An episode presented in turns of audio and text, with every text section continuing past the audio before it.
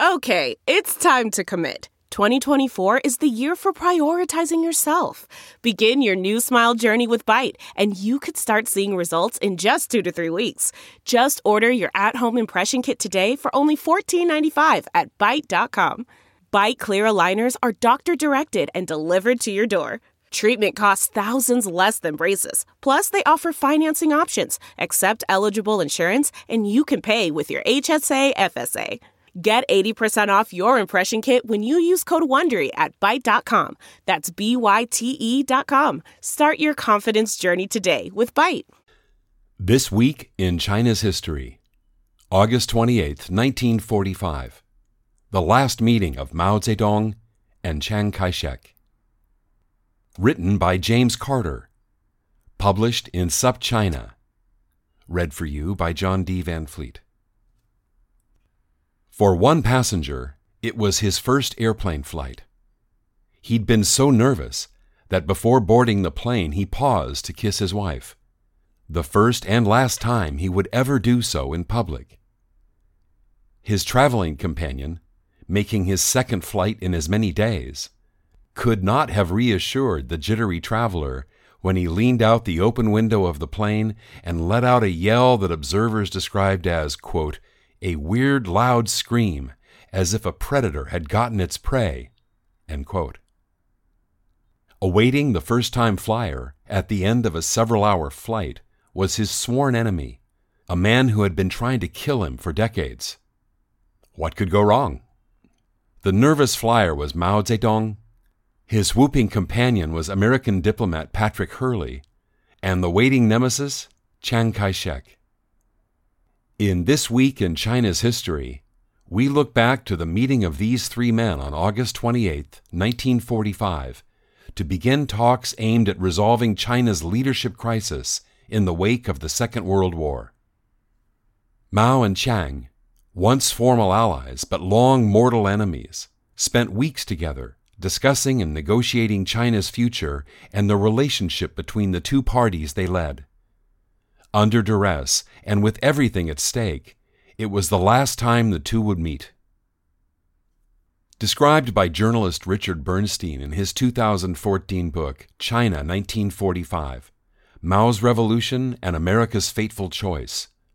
China in 1945 was a place where many things happened as predicted, but at a pace and in a manner that left experts befuddled.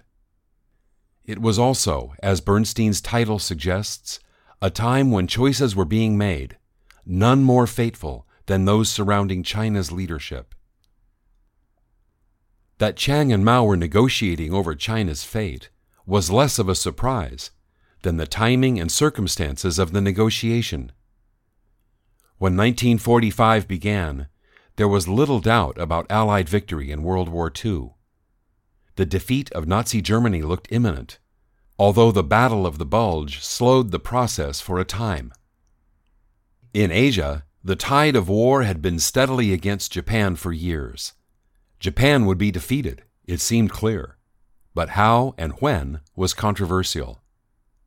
The civil war between Mao's communists and Chiang's nationalists had been paused during the fight against Japan, but the two sides remained untrusting and antagonistic Events like the New Fourth Army Incident of January 1942 showed just how easy it was for conflict to reemerge.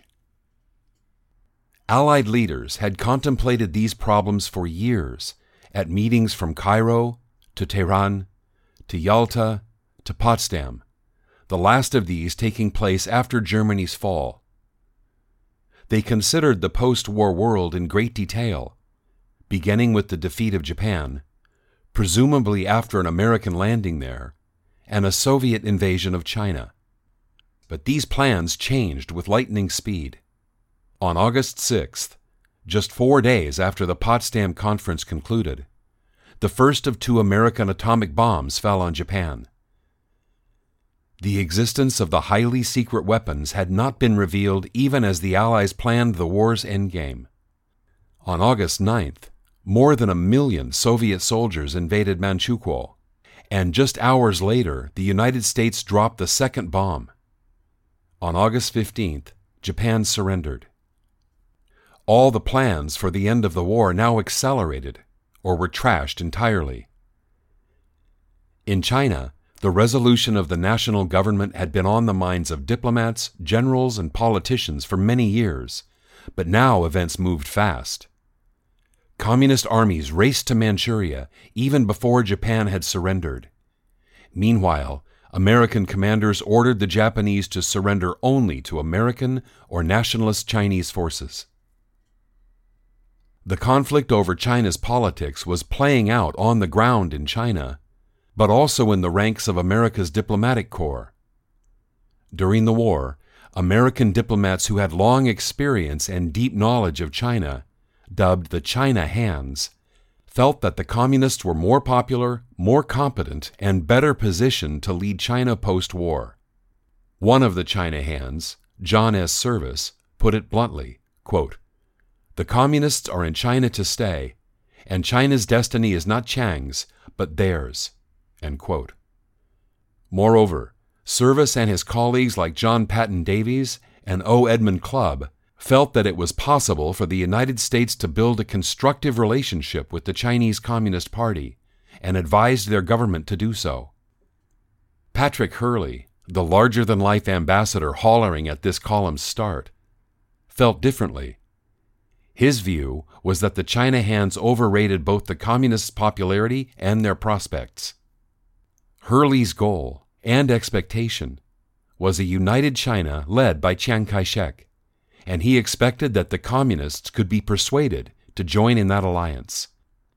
When he found that the China hands opposed his view, Hurley worked to marginalize their influence, dismissing many of them from China altogether. The careers of many of these men were ruined in the McCarthy era, blamed as either communist sympathizers or outright traitors for the loss of China to Mao's communists. So it was with the goal of a nationalist communist coalition, led by Chiang Kai shek, that Hurley brought Mao to the wartime capital of Chongqing in August 1945. Despite the history of conflict between Mao and Chiang, the meetings were couched in optimism. Mao famously addressed Chiang as President a sharp contrast with earlier communist rhetoric, and toasted his counterpart with, Long live Chiang Kai shek.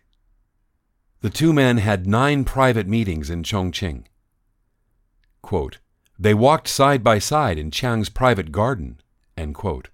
Bernstein writes, each wearing, quote, the high collared tunic popularized years earlier by Sun Yat sen. Chiang's was crisp and sleek, Mao's had a more homespun quality to it. By the end of their meetings in mid October, Mao proclaimed that the negotiations had succeeded in avoiding civil war. Radio Moscow declared, quote, unity in China, The unity that the two sides achieved was spelled out in a double tenth agreement under which the CCP would recognize the KMT as China's legitimate ruling party, with provisions for elections and multi party democracy vaguely assured. In Bernstein's view, Mao's meeting with Chiang was a charade, one he had no intention of making good on. The agreement, Mao said, to his allies back in Yan'an, was, quote, only words on paper Mao's visit to Chungking had served its purpose. He conveyed the image of a reasonable man seeking peace. What the Chinese Communists gained from the meetings in Chongqing was time. They used it to consolidate their forces in Manchuria, where Soviet occupation enabled them to do so. Harbin, China's northernmost metropolis, with Russian roots for good measure, became the first CCP stronghold. Chiang Kai shek was not foolish and saw what was happening. Nationalist armies moved into Manchuria to stop the communist buildup, and fighting resumed in November, even as the Americans tried desperately to broker a peace. Both sides achieved victories before a truce was enacted in January 1946. It lasted a few months before the war resumed in earnest, ending in communist victory and the founding of the People's Republic. If Bernstein is right, there was never much chance that Mao and Chiang's meeting would result in a real coalition. But it is a tempting counterfactual to consider these two mortal enemies walking in a private garden with a chance to remake China's future.